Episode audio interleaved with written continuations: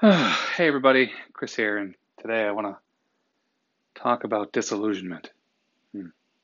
Actually, I want to keep talking about the hype cycle, and um, specifically, I want to talk about the trough of disillusionment, which is a part of the hype cycle.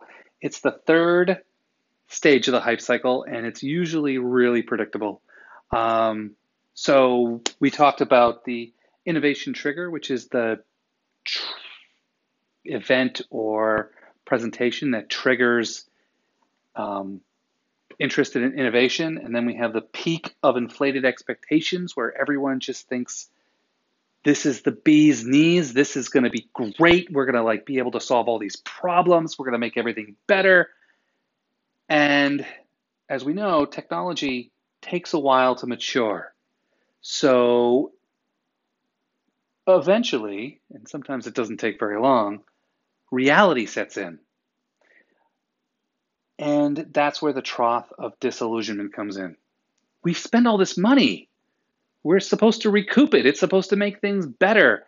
And it, it comes back to that concept of we overestimate what we're going to do in a year, but underestimate what we're going to do in 10 years. And it's that first piece. We overestimate what we're going to do in a year. I, I expected to have returns by now.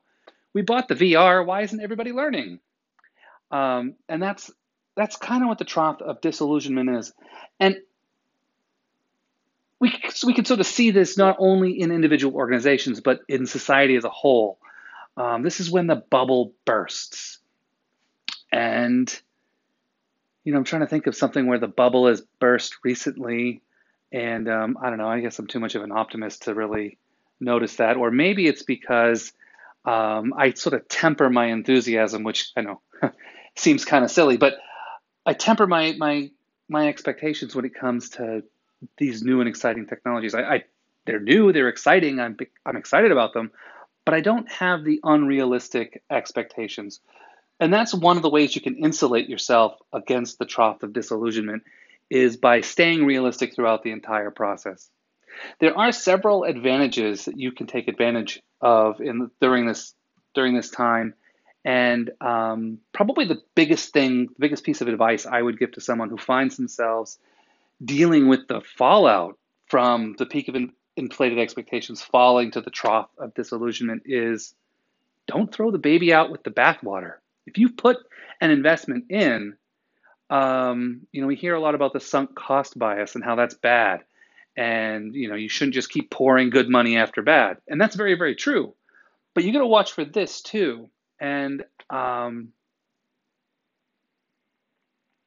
the other advantage that you have here in the hype cycle is this is when you start to see all the things that didn't work.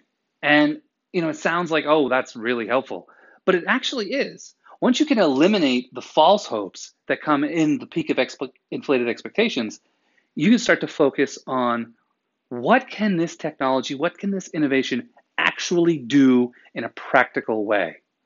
And um, and that's where we're headed tomorrow as we talk about the next stage in the hype cycle. So I will see you then. All righty.